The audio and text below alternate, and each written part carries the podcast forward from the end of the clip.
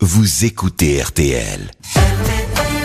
Gagner de l'argent, se faire une place, monter une boîte. Voilà les mots qui reviennent sans arrêt dans la bouche des trois accusés. Que ce soit Valérie Subra, ou bien Jean-Rémy Sarro, ou encore Laurent Attab. Le trio infernal n'étant fait qu'un pâle groupe de meurtriers sans envergure. Bonsoir, ils avaient été surnommés le trio diabolique. Deux garçons, une fille qui avaient imaginé un piège machiavélique en trois temps. Séduire, cambrioler, tuer, piéger de riches messieurs en mal de sensations fortes pour leur extorquer de l'argent, quitte pour cela à leur infliger les pires sévices et à les tuer. La fille, jolie, charmeuse et souriante, servirait d'appât. Les deux garçons, eux, seraient les exécuteurs des basses œuvres, bourreaux d'un soir, dépourvus de scrupules. Vont apparaître ainsi, au fil de l'enquête, les visages de Laurent Attab, Jean-Rémy Sarrault, et Valérie Subra. C'est sur elle que tous les regards seront tournés. C'est elle qui va capter toute l'attention des médias, des magazines dont elle fera la une, et des jurés de la cour d'assises, une beauté ingénue qui serait la beauté du diable, comme le diront les avocats des victimes. C'est cette histoire, celle de ce trio meurtrier, histoire qui avait d'ailleurs donné naissance à un film de Bertrand Tavernier, L'APA, c'est cette enquête que nous allons raconter ce soir avec nos invités, un scénario qui aujourd'hui encore se révèle toujours aussi glaçant et presque irréel. 20h, 21h, Jean-Alphonse Richard sur RTL. L'heure du crime. Et ce soir donc dans l'heure du crime, le trio diabolique, un appât amoureux.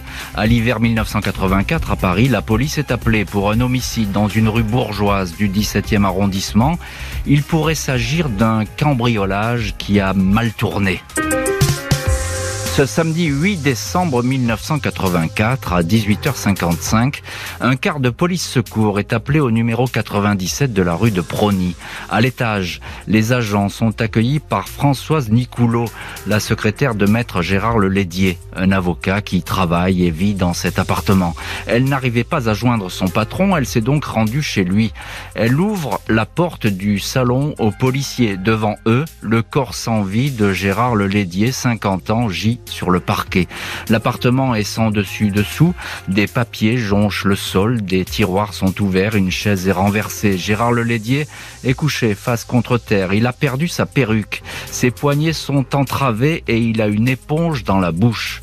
Il apparaît que la victime a succombé après toute une série de sévices. Les légistes établiront qu'elle a reçu des coups au visage et au ventre. Un coup de matraque lui a été porté sur le crâne avec une telle violence que la matraque en question un morceau de bois s'est brisé net. Impossible de dire combien de temps a duré ce supplice. L'avocat a ensuite reçu des coups de couteau dans la poitrine, un acharnement qui a entraîné plusieurs hémorragies. Le ou les meurtriers recherchaient de toute évidence de l'argent, il manque 1200 francs dans le portefeuille de la victime et non pas des documents confidentiels, maître Lelédier ne traite pas d'affaires sensibles. Il est spécialisé dans le civil, divorces et litiges commerciaux. Un homme décrit comme amical, bon vivant, un célibataire qui a un fils et s'occupe avec soin de sa mère. On sait de lui qu'il aime les jolies jeunes femmes, qu'il invite parfois dans l'appartement. Il est par ailleurs gérant d'une agence de rencontres pour homosexuels et romancier à ses heures. Il n'a jamais fait parler de lui. La brigade criminelle travaille sur le meurtre de l'avocat Gérard Lelédier quand neuf jours plus tard, elle est mobilisée sur un deuxième homicide. Celui-ci a eu lieu à nouveau dans le 17e arrondissement, non loin de la rue de Prony, au numéro 12 de la rue Marguerite. La police a été alertée par la concierge qui a l'habitude de faire le ménage chez Laurent Zarade, 29 ans. Elle a été étonnée par le désordre de ce quatre pièces, un appartement contigu à celui de ses parents. Le bureau, qui sert de chambre d'amis, est fermé à double tour et personne ne répond. Le frère de Laurent Zarade. Thierry défonce alors la porte. Laurent Zarade repose sur le sol. Il a les pieds et les mains attachés avec des cordons de rideau. Sa tête est enfouie dans un peignoir de bain de couleur rose, maculé de taches de sang. On a essayé de l'étouffer sans succès à l'aide d'une écharpe bleue déchirée qui lui en serre encore le cou. La victime, patron d'une société de confection installée dans le quartier du Sentier à Paris, a été achevée avec un coupe-papier trouvé sur place. Ici aussi, on a fouillé la appartement à la recherche d'argent. Il manque 13 000 francs. Des chaînes en or et des montres précieuses ont également été emportées. Bonsoir Christian Flèche. Bonsoir Jean-Alphonse Richard. Vous étiez euh, commissaire et directeur d'enquête à la brigade criminelle de Paris à l'époque. Merci beaucoup d'être ce soir dans le studio de l'heure du crime avec nous. Euh, vous êtes parfaitement informé de cette affaire que vous avez suivie dès le début. Alors là, on est au tout début. Euh, affaire qui mobilise évidemment deux affaires qui mobilisent évidemment la, brigade criminelle du 36 euh, qui des Orfèvres. Est-ce que vous, policiers, euh, vous faites instinctivement le lien entre ces deux scènes de crime? Non, euh, très honnêtement, par le biais des permanences de la brigade criminelle, il s'est trouvé que je me suis déplacé sur ces deux endroits dont, vous, dont la description correspond parfaitement. Euh, à part imaginer qu'il y a une proximité géographique, comme vous l'avez évoqué, parce qu'on est dans le 17e arrondissement dans les deux cas, c'était quand même très difficile immédiatement d'envisager un rapprochement, même si les deux victimes étaient des célibataires qui avaient une vie euh, euh nocturne certaine et qui profitaient de la vie c'était un peu difficile. L'appartement a été fouillé, mais c'est pas le premier appartement cambriolé mm. où on peut tuer euh, les occupants. Euh, non, c'est ce n'est pas immédiatement qu'on a fait le rapprochement. Deux hommes qui ne se connaissent pas, Christian Flash. Non, hein. deux hommes qui ne se connaissent pas. Il faut bien le, préciser. Euh, cette, scène de crime. Alors vous dites, bah, évidemment, on fait pas le, rapprochement immédiat, euh, même si les scènes de crime se ressemblent vaguement. Euh, qu'est-ce qu'elles disent? C'est une affaire, selon vous, qui a mal tourné? C'est une, une, extorsion de fonds violente? On peut penser sur la première affaire que c'est un cambriolage qui a mal tourné. L'avocat, hein, L'avocat et que euh, la, violence des coups, euh, la fouille de l'appartement pouvait laisser penser ça.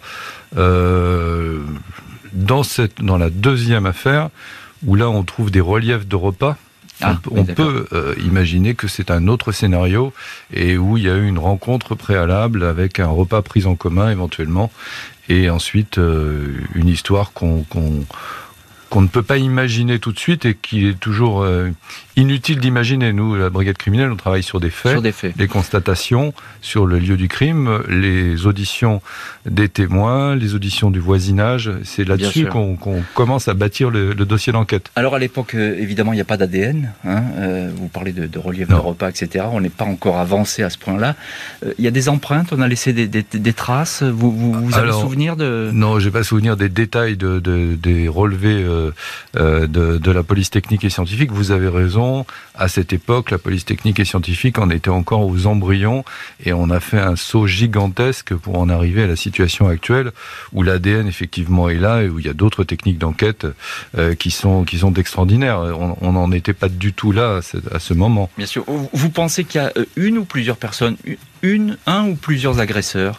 On peut penser qu'il y a plusieurs agresseurs parce que, notamment dans le cas de la deuxième victime qui était plus jeune, il faut arriver à la maîtriser euh, pour euh, la ficeler et la tuer. Oui, c'est ça. Donc ça, ça, ça augure d'une équipe en, en, quelque sorte. Hein. Euh, ça augure de plusieurs personnes, effectivement. Ça augure de plusieurs personnes. Bonsoir, maître Alain Freitag. Bonsoir. Merci beaucoup d'être euh, également notre euh, invité ce soir dans l'heure du crime et dans le studio de l'heure du crime. Vous êtes, je le précise, l'avocat de la mère de Gérard Le Lédier, la première victime dans cette affaire. Euh, vous avez évidemment suivi vous aussi tout le dossier jusqu'au procès, mais on va en parler un peu plus tard, on va évoluer dans cette enquête. Je voudrais que vous nous euh, dressiez un petit peu le, portrait de cette première victime, Gérard Lelédier. Euh, on a dit que c'était un homme qui aimait sortir, etc. Il aurait pu faire une mauvaise rencontre. C'est plutôt un, profil, euh, j'allais pas dire sans histoire, mais quelqu'un qui ne fait pas parler de lui. Tout à fait. Mais lorsque nous avons appris la, nouvelle, quand je dis nous, je parle des autres membres de cette bande de copains que nous étions, de confrères et de copains, nous étions euh, complètement bouleversés. Ce qui fait que nous n'avons peut-être pas eu le réflexe d'essayer de réfléchir, de reconstituer ce qui avait pu se passer. On s'est dit, mais mais qu'est-ce qu'il y a eu? Qu'est-ce qui s'est passé? On n'a pas échafaudé d'hypothèses très précises. Et euh, ce que va nous sans doute nous dire tout à l'heure Monsieur Flech, c'est que très rapidement, il y a eu des indices le, carnet les carnets d'adresses avec le même numéro de téléphone. On va en parler évidemment. oui, mais qui jusque-là nous étions euh, traumatisés, je dirais. Mm, mm. Je dis, nous étions euh, plusieurs amis à être traumatisés par cette histoire. Imaginez que cet ami avait été assassiné d'une telle façon, on était torturé et tout. Euh, oui, c'est impensable pour vous. Euh, Quel souvenir vous avez de, de, de Maître Le Lédier? C'était un, un... type sympathique comme tout, euh, c'est vrai que j'ai appris certains aspects de sa personnalité à l'occasion de. C'est pas, un délit, j'allais dire. Hein. Non, non, bien sûr. Euh, mais bon, euh, les, rapports étaient parfaitement cordiaux, courtois, euh, amicaux, comme je, je, vous le disais tout à l'heure. Et, et le, le fait d'évoquer cette affaire si longtemps après m'émeut encore. La brigade criminelle va saisir chez Gérard Lelédier et Laurent Zarade des agendas et des carnets d'adresses. Il va falloir les éplucher pour connaître les fréquentations des uns et des autres. Il pourrait livrer des pistes intéressantes. Dans les dossiers Lelédier et Zarade, les policiers procèdent aux auditions des proches et des amis des deux victimes. Leurs habitudes sont passées au crible. On sait que Laurent Zarade aimait sortir de temps en temps dans des boîtes de nuit à la mode. Gérard Lelédier fréquentait de bons restaurants. Le soir de sa mort, il devait aller dîner avec des amis dans le quartier des Champs-Élysées. Une réservation avait été effectuée dans un établissement appelé les Jardins de la Boétie une adresse à la réputation alors euh, interlope, celle de recevoir une clientèle de couples échangistes. Les enquêteurs se rendent sur place mais ne trouvent rien d'intéressant si ce n'est que l'avocat est ici un client régulier. En épluchant les agendas des victimes, deux hommes qui ne se connaissent pas, la crime a toutefois vite noté une concordance, un nom qui revient dans les deux cas, celui de Valérie Subra. Tout juste 18 ans, elle travaille comme vendeuse dans des magasins du quartier du Sentier, le quartier où officiait Laurent Zarade, et vit encore chez sa mère. Elle est totalement inconnue des services de police et de justice. Les policiers apprennent néanmoins que la jeune femme sort beaucoup en de nuit. Elle fréquente également assidûment les jardins de la Boétie, le restaurant de Gérard Lelédier. Elle s'est mis dans la poche le public relation de l'établissement, un certain Paul Téclé. Elle se fait inviter ici par des messieurs pour prendre un verre. On sait d'elle qu'elle veut être actrice et qu'elle cherche à briller par tous les moyens. Jeudi 20 décembre, la police interpelle Valérie Subra dans la boutique où elle travaille. La jeune femme fait plus jeune que son âge. Elle paraît décontenancée par ce qui lui arrive. Elle est placée en garde à vue.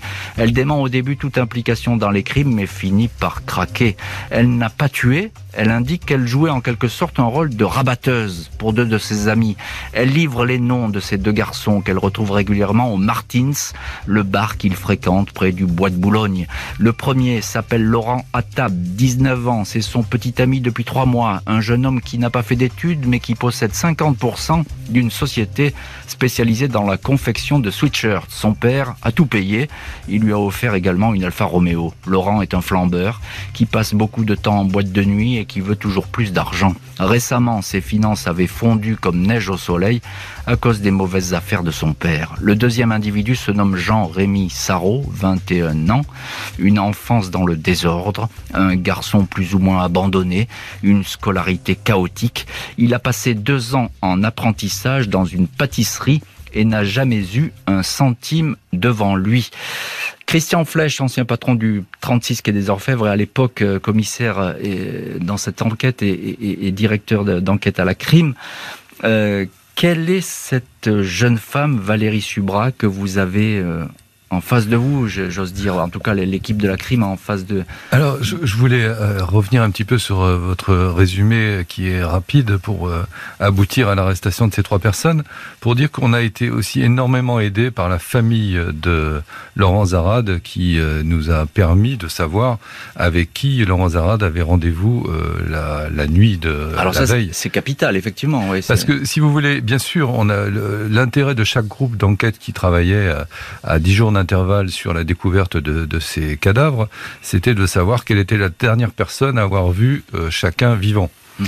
Et évidemment, il y avait euh, potentiellement des recoupements possibles, pas forcément immédiatement celui de Valérie Subra, on a fait ce rapprochement quand on a eu le nom de Valérie Subra, mais pas par les agendas. D'accord. Et donc chacun travaillait pour savoir avec qui Laurent avec qui euh, euh Monsieur le maître Lelédier avait rendez-vous, par exemple. Et il s'est trouvé qu'à un moment donné, par exemple, il avait rendez-vous avec deux personnes en même temps, et on était incapable de savoir qui il avait euh, réellement rencontré. Ah oui, donc c'était un peu plus compliqué que ça. Un tout petit peu plus compliqué, et on a bien été aidé par euh, maître Chantal Zarat, qui était euh, avocate aussi, et, et la sœur euh, de Laurent Zarat, qui, elle, grâce à ses connaissances dans tout le milieu du sentier, a pu nous dire Voilà, mon frère, la veille, il a passé la soirée euh, avec euh, une jeune euh, vendeuse d'un magasin du Sentier qui s'appelle Valérie Subra. Ce qui a permis d'aller très vite, puisque là on est le 20 décembre, hein, l'arrestation ça va très très vite. Ça va très très vite par rapport au, meurtre de Laurent Zarade, un peu moins vite par rapport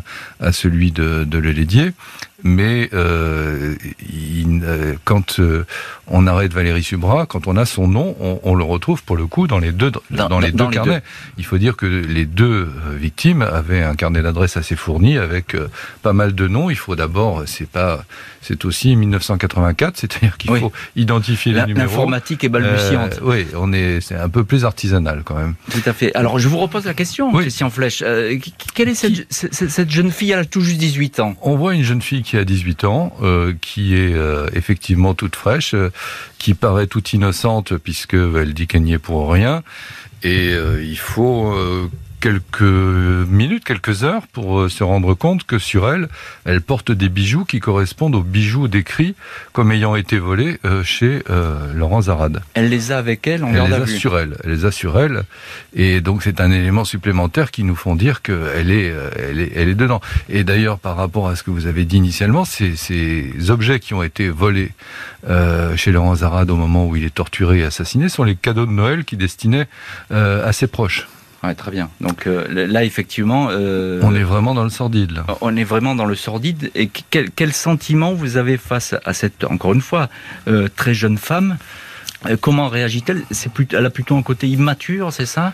Elle a clairement un côté immature. Elle est, on est dans une situation, peut-être que maître, euh, vous serez pas forcément tout à fait d'accord, mais enfin, elle a ah, 18 si, parfaitement. C'est elle qui euh, pendant que vous, vos collègues l'interrogiez... Maître Alain Frétag, hein, je rappelle que vous êtes l'avocat de la mère de Gérard Lédier, allez-y. Euh, pendant que vous, vos collègues l'interrogiez, c'est elle qui a dit « Mais est-ce que je serais rentré chez moi pour Noël ?» Oui, c'est vrai. Euh, donc, il y avait un côté un peu surréaliste. Euh. Maître Fretac, vous allez apprendre évidemment à connaître ce trio, hein, puisque là les portraits vont finalement se, dessiner. Euh, la crime va faire une enquête, etc., avec cette, cette, étude de personnalité qui va surgir. Vous pensez que ce sont des gens euh, immatures tous les trois? Il y, a, il y, a, un côté complètement hors, du, hors de la réalité? Moi, je n'ai pas qualité pour répondre à cette question. Quand des gens aussi jeunes peuvent commettre des actes aussi terribles, aussi horribles, on peut, je suppose qu'on peut envisager toutes les hypothèses. Il y a peut-être un dérèglement mental. Hmm. Il y a peut-être, euh, il peut y avoir toutes sortes de facteurs euh, psychiques, euh, psychosociologiques. Hmm. Je ne sais pas. aucun, aucun des trois, d'aucun des trois, on aurait pu dire à l'avance, oh là là, celui-là ou celle-là, elle va faire une grosse bêtise. Et puis bon, euh, quel est le mécanisme Je ne sais bah, pas. Le mécanisme, on est un peu dans Orange Mécanique là, hein, Christian Flech. Il y, a, un leader euh, clairement, euh, c'est Atab. C'est lui d'ailleurs qui imagine, hein, le, qui, oui. qui, oui et c'est lui qui dirige. Ouais. Il y a une ingénue et puis il y a un homme de main qui, qui finalement est le plus attachant dans, dans ce trio. Euh, et qui euh, qui s'est plutôt euh, comporté correctement en reconnaissant sa responsabilité quand c'était le moment. Hum. Avec une constante et on va y revenir évidemment, c'est l'argent. Hein. il faut trouver de l'argent. il faut se faire un petit magot, c'est ça. Hein. Il faut trouver de l'argent parce qu'on a des projets pour partir aux États-Unis, par exemple, mais à l'issue du premier meurtre chez Gérard Lelédier, en partant de l'idée qu'un avocat avait de l'argent, euh, donc euh, ils sont allés le claquer immédiatement et, ça n'a rien amené euh, ils sont allés le boire, ça. Hein. Ils sont allés le boire. Ils sont allés en boîte de nuit, ouais, effectivement. La brigade criminelle va évidemment enquêter sur ce trio qui avait imaginé un stratagème diabolique pour voler de l'argent, la fille pour séduire et ouvrir les portes, les deux garçons pour lui emboîter le pas, trucider et dévaliser. Quand Laurent Attab, Jean-Rémy Sarrault et Valérie Subra se sont rencontrés, le projet de devenir riche a rapidement pris forme. Laurent a décrété qu'il fallait à tout prix trouver 10 millions de francs, le prix de la liberté, une somme suffisante pour qu'ils quittent la France et aillent vivre leur rêve américain. Le fils à papa a eu l'idée de ce stratagème. La belle Valérie, qui fréquente le monde de la nuit et a ses entrées au restaurant Les Jardins de la Boétie, sera la seule à apparaître. Elle séduira des hommes riches et se fera inviter chez eux. Atab et Saro les dépouilleront. Pour gagner plus d'argent, il est souhaitable que d'autres filles servent d'appât. Valérie va ainsi démarcher certaines de ses copines sans succès. Laurent contacte lui une ancienne secrétaire de son père, Sandris.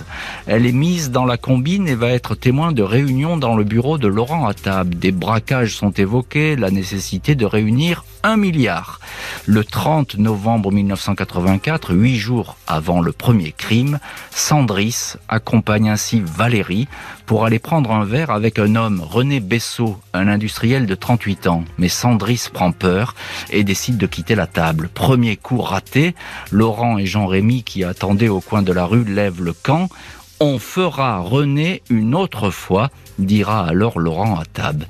René Bessot a échappé au pire, tout comme Paul Téclé, l'animateur des Jardins de la Boétie, la veille de l'interpellation, Valérie Subra lui avait téléphoné pour un dîner fixé au lendemain. Paul Téclé était bien sur la liste du trio. L'enquête permet de préciser les circonstances dans lesquelles les trois comparses sont opérés.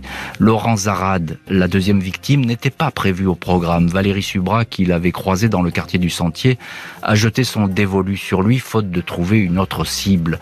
Le 15 décembre, elle le convainc ainsi de se faire inviter chez lui, rue Marguerite. Elle se fait comme toujours offrir un jus d'orange, mais ce soir-là, elle ne parvient pas à débloquer la sécurité de la porte pour laisser entrer ses complices. Laurent Zarad sort avec elle en boîte de nuit et lui offre une bague Cartier, partie remise. Elle demande à le revoir.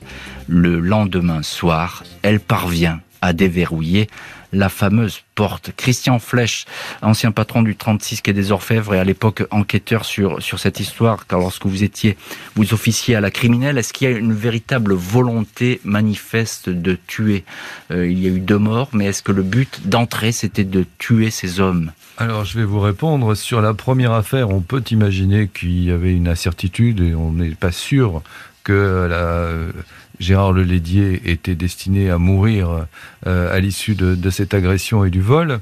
Mais clairement, à partir du moment où sur la première affaire, la victime euh, est, abattue, assassinée, euh, la deuxième victime risque d'avoir le même sort. Donc si on peut je pense, sous le, contrôle de Maître Freitag, on peut parler d'un assassinat au moins sur la deuxième victime. Mhm. L'intention de, tuer était claire que Laurent Zarade allait y passer comme euh, c'était le cas pour Gérard Lelédier, malheureusement. Ils se sont apparemment dit que puisque ça avait ça s'était terminé comme ça dans le premier cas, il valait mieux que ça se termine de la même façon dans le deuxième. C'est ça. Il fallait, pas, il fallait sans doute pas laisser de témoins, voilà. Euh, pas laisser de, de, personnes qui auraient vu. Euh, le principe, il était simple. Valérie euh, appâtait, elle allait chez euh, la future victime. Elle s'arrangeait pour demander quelque chose pendant que la victime allait dans une autre pièce et elle allait à la porte et elle ouvrait la porte et la laissait tout contre.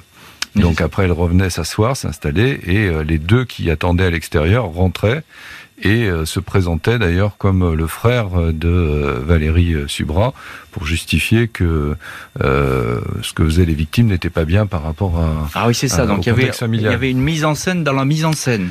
Il y avait une mise en scène pour pour justifier au début c'est ce qu'ils nous ont dit et euh, donc après, euh, comme ça se passait mal, ils ont décidé de tuer la première fois, comme ils ont décidé de tuer la seconde fois, et euh, chacun se répartissant le rôle.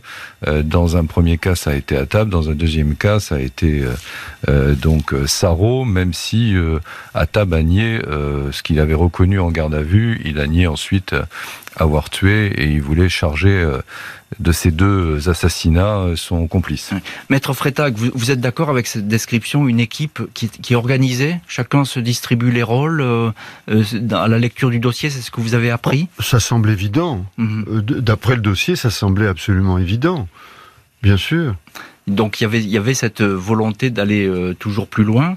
et Qu'en pense à ce moment-là la, euh, la famille euh, de, de, de, votre client, la, la, mère de votre client? Est-ce qu'elle est au courant de, de, ce qui se passe, de, ce qu'on apprend jour après jour dans cette affaire? Elle, elle, est choquée par ce qui peut sortir à droite, la, à gauche? La mère de Maître Lelédier était une dame très âgée et fragile. Et nous avons, je dis nous parce que mon associé était aussi dans le dossier, nous avons essayé de comment dirais-je, de la l'empêcher de connaître Mm. trop de détails. Par exemple, euh, euh, nous avons tout fait pour qu'elle n'assiste pas au premier jour de l'audience, pour qu'elle n'entende pas ce qu'on allait raconter sur les autopsies et sur les traitements qui avaient été infligés aux victimes, et notamment à son fils. Donc, euh, vous dire ce qu'elle aurait pu penser à l'époque, elle était tellement terrassée par ce qui venait de se passer que, Mm. là encore, je ne pense pas qu'elle ait pu échafauder des hypothèses ou se poser des questions techniques. Et Est-ce que euh, Christian Flech, alors j'ai dit qu'il y avait d'autres victimes qui avaient échappé au trio, euh, vous les avez recensées ces victimes? Il y en a de, enfin Alors, ces victimes potentielles, si je puis dire. On les a recensées à l'époque, soit par leur, leur déclaration spontanée quand elles ont su que le trio était arrêté. Elles sont venues spontanément à la brigade criminelle pour dire qu'elles avaient échappé euh, parce qu'elles avaient eu pour ces hommes rendez-vous avec Valérie Subra, ou parce que Valérie Subra a raconté que effectivement elle était allée chez quelqu'un, que soit elle, la porte ne s'était pas enfin, Mm, ouverte, ouverte. ou soit euh, euh, la personne s'était rendue compte que la porte était ouverte et elle était allée la refermer. D'accord, oui. Donc euh, effectivement, Donc il y a... on a recensé des victimes, mais c'était des, des tentatives au sens juridique peut-être pas complètement abouti. C'était mais, des rescapés. ouais, c'était des rescapés. Ouais. des, des gens qui l'ont échappé belle, effectivement, des, des hommes qui l'ont échappé belle. Euh, alors, je, je, je parlais de euh, ces réunions que tient à table là, dans, dans son bureau, euh, là où il travaille, euh, où il reçoit euh, toute l'équipe, etc. Ça a l'air quand même un petit peu artisanal tout ça. C'est qu'on on fantasme sur des milliards, sur, euh, euh, c'est pas très organisé. On Mais parle beaucoup. C'est tout, c'est tout ce- cette équipe, et c'est d'ailleurs ce que Bertrand Tavernier a fait dans, a essayé de faire ressentir dans son film Là-bas. C'est-à-dire une équipe de jeunes, euh, très jeunes, qui sont capables de tuer simplement pour un projet euh, complètement chimérique euh, de partir aux États-Unis en récupérant des sommes d'argent sans aucune proportion avec la capacité des victimes. Alors, il n'y a pas, j'ai envie de vous poser une question, Maître Freitag. À l'époque, il n'y a pas de, de jeux vidéo, on n'est pas dans cet univers-là. Euh, la télé, elle est euh, balbutiante. Euh, on a l'impression qu'ils sont dans un jeu, euh, ces trois-là. euh, et qui finalement c'est- quelque chose qui va un petit peu euh, annoncer d'autres crimes de ce type-là, avec une espèce de fantasme. euh, et on se rend pas compte de ce qu'on fait.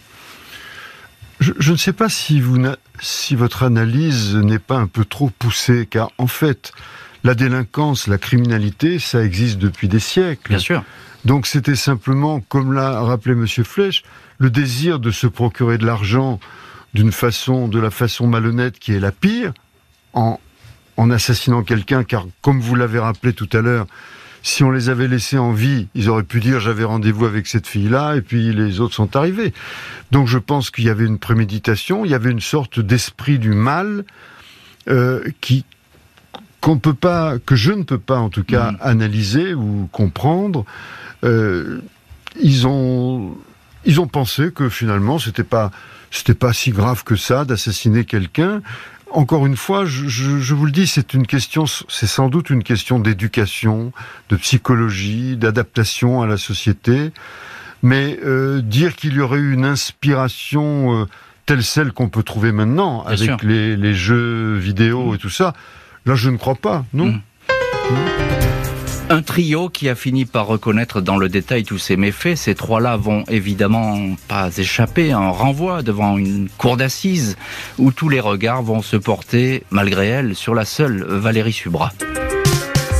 Ce 8 janvier 1988, les trois accusés prennent place dans le box de la cour d'assises de Paris. Laurent Attab, cheveux bien coiffés, visage fermé, porte un blouson de daim beige.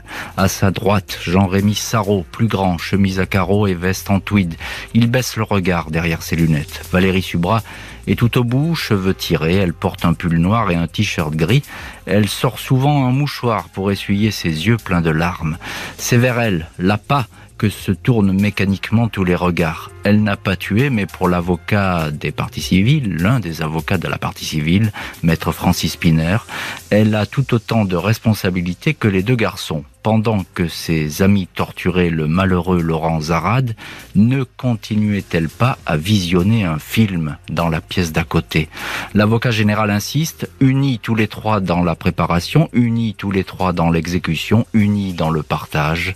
Il serait choquant qu'il ne le soit pas dans la condamnation. Jean-Rémy Sarrault apparaît comme un meurtrier qui n'a pas compris ce qu'il faisait. Ça va tellement vite, dit-il, c'est facile de tuer quelqu'un. Laurent Attab affirme qu'il a toujours été un gentil garçon, toujours généreux. À propos de la mort de Laurent Zarad, quand le président demande s'il avait été décidé de le tuer, les accusés répondent tous oui. Valérie Subra est présentée par l'accusation comme une jeune femme qui aurait fait tourner les têtes, maléfique et cynique. Une semaine avant le procès, le magazine Paris Match a publié sa photo en couverture. On la voit sortir de l'eau, naïade brune, portant un t-shirt mouillé. Le titre choisi est le suivant, Valérie la diabolique, de quoi sceller définitivement sa réputation. Une photo qui aurait influencé les jurés selon la défense de l'accusé. L'avocat de Subra, Jean-Louis Pelletier s'insurge ainsi contre cette description qui fait de sa cliente une sorcière, une tentatrice. L'accusée elle-même proteste entre deux sanglots. Pourquoi vous acharnez-vous sur moi? hurle-t-elle. Tuer comme ça pour un peu d'argent, c'est horrible et monstrueux, finit-elle par reconnaître. Une semaine après le début du procès, les jurés se retirent pour délibérer. Le verdict tombe le 15 janvier. Il est le même pour les trois accusés la perpétuité avec des peines incompressibles de 18 ans pour Laurent Attab et Jean-Rémy Sarrault, 16 ans pour Valérie Subra.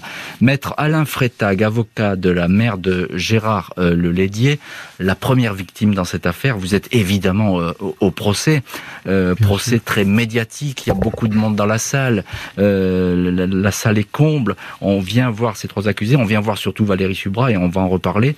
vous qui connaissez bien la mécanique des assises, qui plaidait déjà depuis quelques années, qu'est-ce que vous percevez dans, dans cette salle? Comment vous voyez ces accusés? Comment vous apparaissent-ils? On aurait pu penser à l'époque qu'ils se rendaient compte qu'ils étaient un peu comme des vedettes. Mhm. Je le dis en essayant de, de ne pas les accabler. Ils se rendaient compte qu'ils étaient l'objet de l'attention de tout le monde. Vous l'avez rappelé, la salle était archi comble. Il y avait, je crois, une quarantaine de journalistes et le public. Euh, il y avait des gens debout partout. Euh, on, a, on a vu des gens euh, qui, qui avait l'air assez sûr d'eux. Je mhm. parle des trois accusés, bien sûr. Il faut quand même se souvenir que lors d'une euh, reconstitution, euh, Monsieur Flech s'en souviendra peut-être, euh, la petite Valérie Subra était toute souriante, comme mhm. si elle ne se rendait absolument pas compte. Elle était là, nous étions tous là à l'endroit où avait eu lieu un des deux crimes, et elle, elle souriait. À l'audience, j'ai vu et Monsieur Flech, ah, Monsieur Flech n'était peut-être pas là quand ça s'est passé. J'ai vu euh, Laurent Attab à un moment, mais très sûr de lui, dire euh, euh, Je peux avoir le micro, s'il vous plaît? Ouais. C'était très surréaliste. Alors que le troisième avait l'air beaucoup plus intimidé, repentant peut-être. Ouais.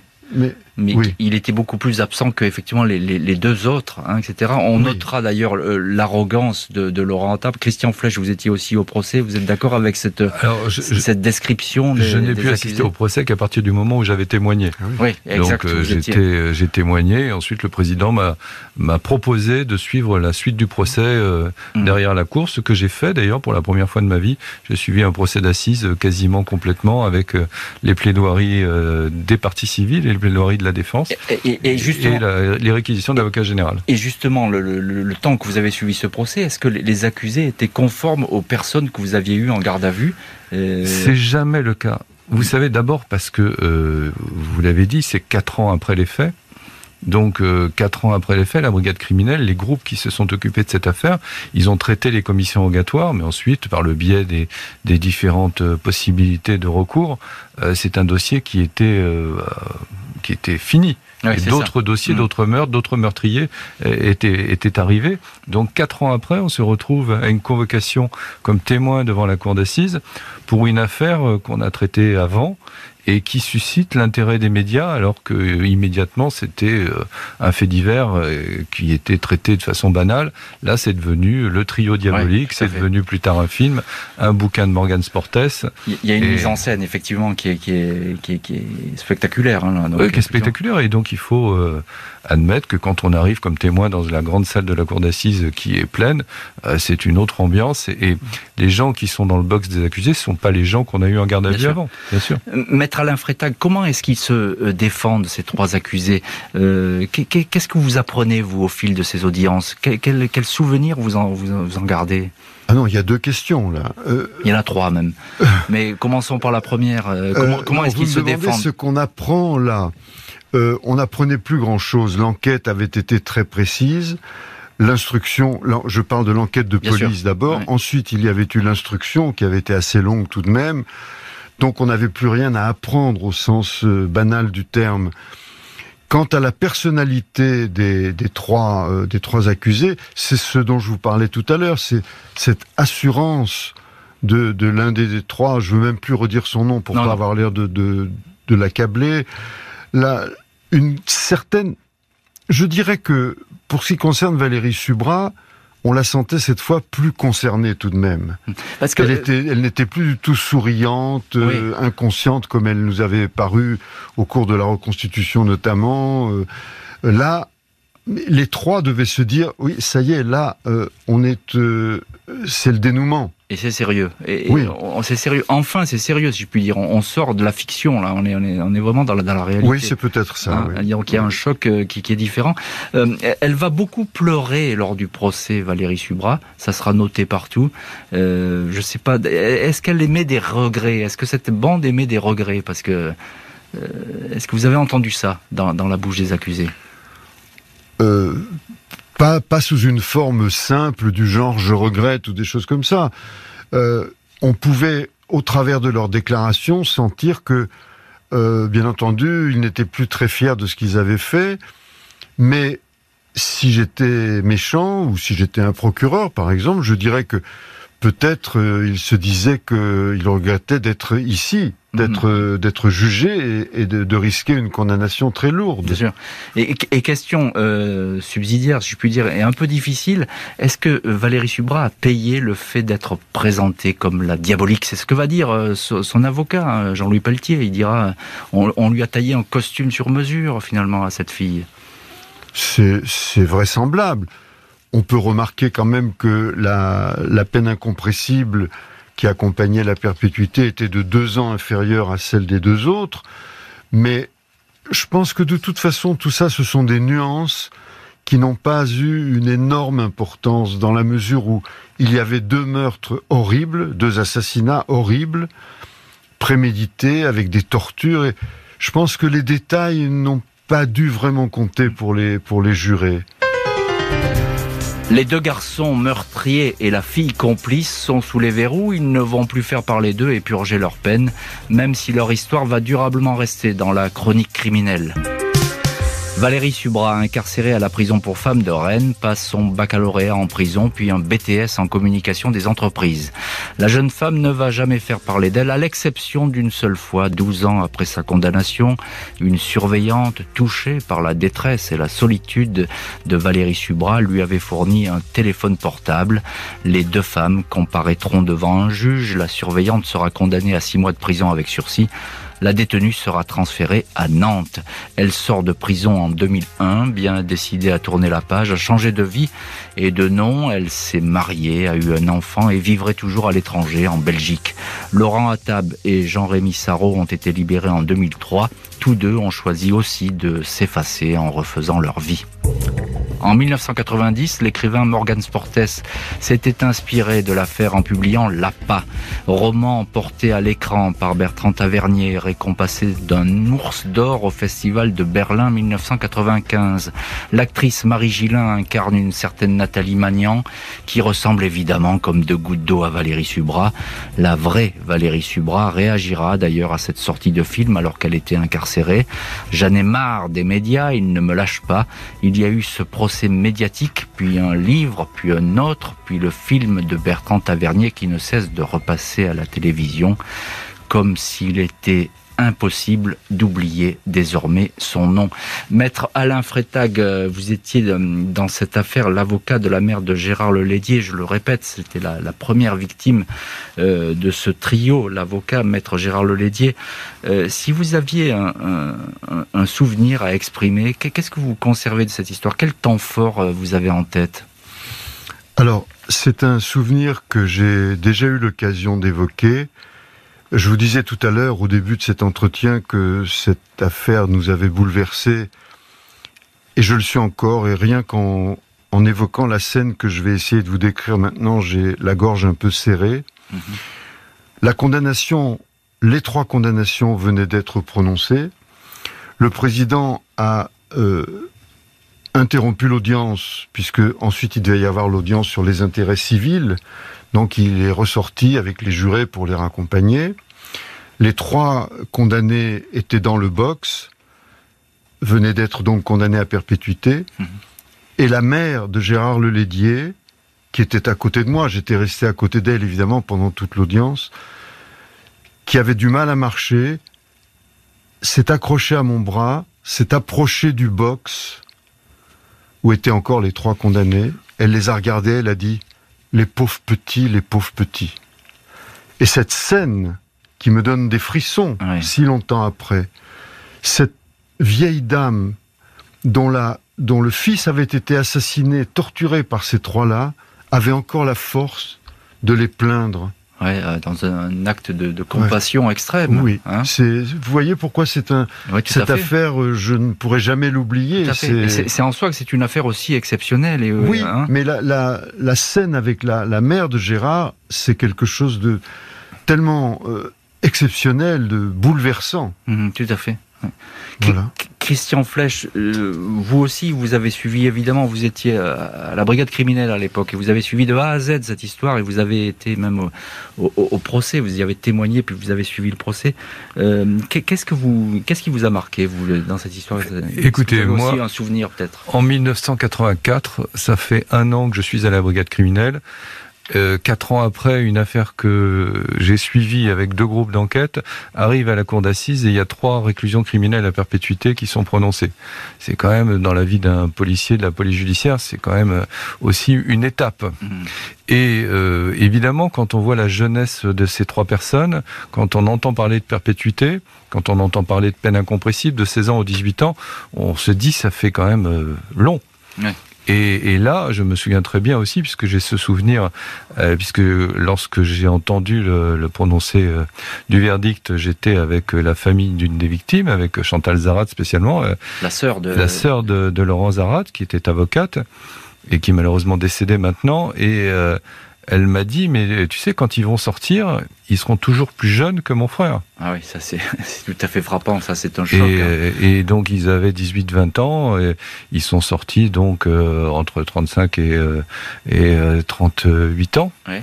Euh, et donc, euh, ça veut dire qu'ils ont quand même eu, c'est le cas d'ailleurs, vous l'avez évoqué, ils ont la possibilité de refaire leur vie, ce qui n'était malheureusement pas le cas pour les deux victimes. Oui, ça c'était fini pour les deux victimes. Effectivement, la, la, vie s'était euh, très brutalement arrêtée. Christian Flech, j'ai parlé du film de, de Tavernier. Il va faire de ce trio des enfants perdus de la société. Hein, en gros, c'est ce qu'il va essayer de raconter dans ce film. Euh, alors, est-ce que, euh, je crois que vous avez lu le, scénario, que Tavernier, vous avez passé le, scénario. Et que vous l'aviez ah, trouvé. Il, se trouve que d'abord, euh, au travers de, évidemment, dans, j'ai quitté la brigade criminelle, j'ai été affecté dans un premier poste, dans un deuxième poste. Dans le premier poste, j'ai eu Morgan Sportes qui s'est rapproché de moi pour discuter avant de faire son livre, sur discuter sur ma vision de, de cette histoire. Donc euh, j'ai eu des contacts avant la, la comment dire la, la, rédaction du livre euh, L'APA et ensuite euh, Bertrand Tavernier avait récupéré mes coordonnées. Un jour il m'a appelé et il m'a dit voilà je vais faire un scénario bâti sur les notes d'audience que mmh. mon ancienne femme avait pris puisque son ancienne femme était dans à l'audience aussi et, avait suivi le procès. Et il m'a fait lire le scénario. Et c'était la première fois, évidemment, que je lisais un scénario. Et euh, je l'ai trouvé, c'était ça la démarche qui était intéressante, tant le bouquin de Sportes que dans le scénario de Tavernier, c'était euh, l'idée de, d'au-delà du fait divers, de faire ce phénomène de société, de ces jeunes sans repère qui vont être capables de tuer pour simplement essayer d'avoir un peu d'argent pour un, un, un projet mirifique euh, qui n'aboutira pas. Vous êtes d'accord avec ça, je suppose, Maître Freytag, parce que euh, votre cliente, vous l'avez très bien raconté et avec émotion, euh, pauvres petits, pauvres enfants, dit-elle devant pauvres Petits. Hein, pauvres les pauvres petits. La phrase me résonne encore. les pauvres petits, les pauvres petits. Les pauvres petits devant ce trio qui a été condamné. Euh, vous, pensez un petit peu là que là aussi c'est une pas une génération perdue, j'ai envie de dire, mais c'était des, des, gamins un petit peu perdus, dans, qui sont égarés dans le crime ou il euh, y en avait qui étaient quand même bien insérés dans la société, peut-être pas le troisième, mais euh, non, y a, je le répète, il y a un mécanisme que je n'arrive pas à comprendre, euh, qui est qui consiste à dire c'est pas grave, on va faire du mal, le pire mal qui soit, mais c'est parfaitement normal, on est là pour... Le machiavélisme, le cynisme jusqu'au bout, c'est ça? Oui, oui. Hein, donc là, il y a effectivement, ça c'est la dimension humaine qui nous échappe souvent. Mais il paraît qu'ils se sont rachetés depuis, qu'ils se sont reconstruits. Euh, tant mieux, c'est déjà ça. C'est ce que raconte l'histoire. Encore, encore un mot, Christian Flèche et ça sera le dernier. En quoi c'est une affaire exceptionnelle, c'est cette histoire, ce trio diabolique, comme on les appelle Vous savez, d'abord, euh, si on prend un strict plan euh, policier, c'est assez rare qu'on ait des deux, enfin, deux meurtres qui sont reliés par une même équipe. Mhm. Donc ça, c'est déjà une première chose. Ensuite, je l'ai évoqué, c'est euh, au bilan trois réclusions criminelles à perpétuité. Donc ça, c'est aussi un peu exceptionnel. C'est un travail de deux groupes d'enquête de la criminelle qui ont vraiment très très bien bossé. Et puis ensuite, c'est euh, la, la, presque le fait divers vous échappe pour devenir un phénomène de société qui aboutit à un livre, puis ensuite euh, un film et puis ensuite de, multiples émissions de télé ou euh, soirées comme, euh, comme aujourd'hui. Ou de radio comme ce soir évidemment. Merci beaucoup Christian Flèche et maître Alain Freytag d'avoir été les invités ce soir de l'heure du crime avec l'affaire du trio diabolique qui n'était pas que l'affaire Valérie Subra, même si c'est ce visage, celui de l'APA, qui a capté la lumière. Merci à Justine Vignot, Marie Bossard d'avoir préparé cette émission. Vivian Lecuivre était à la réalisation. Un immense merci à vous toutes et tous d'avoir partagé cette heure du crime et d'être de plus en plus nombreux à nous écouter. Ça fait chaud au cœur. Merci à tous.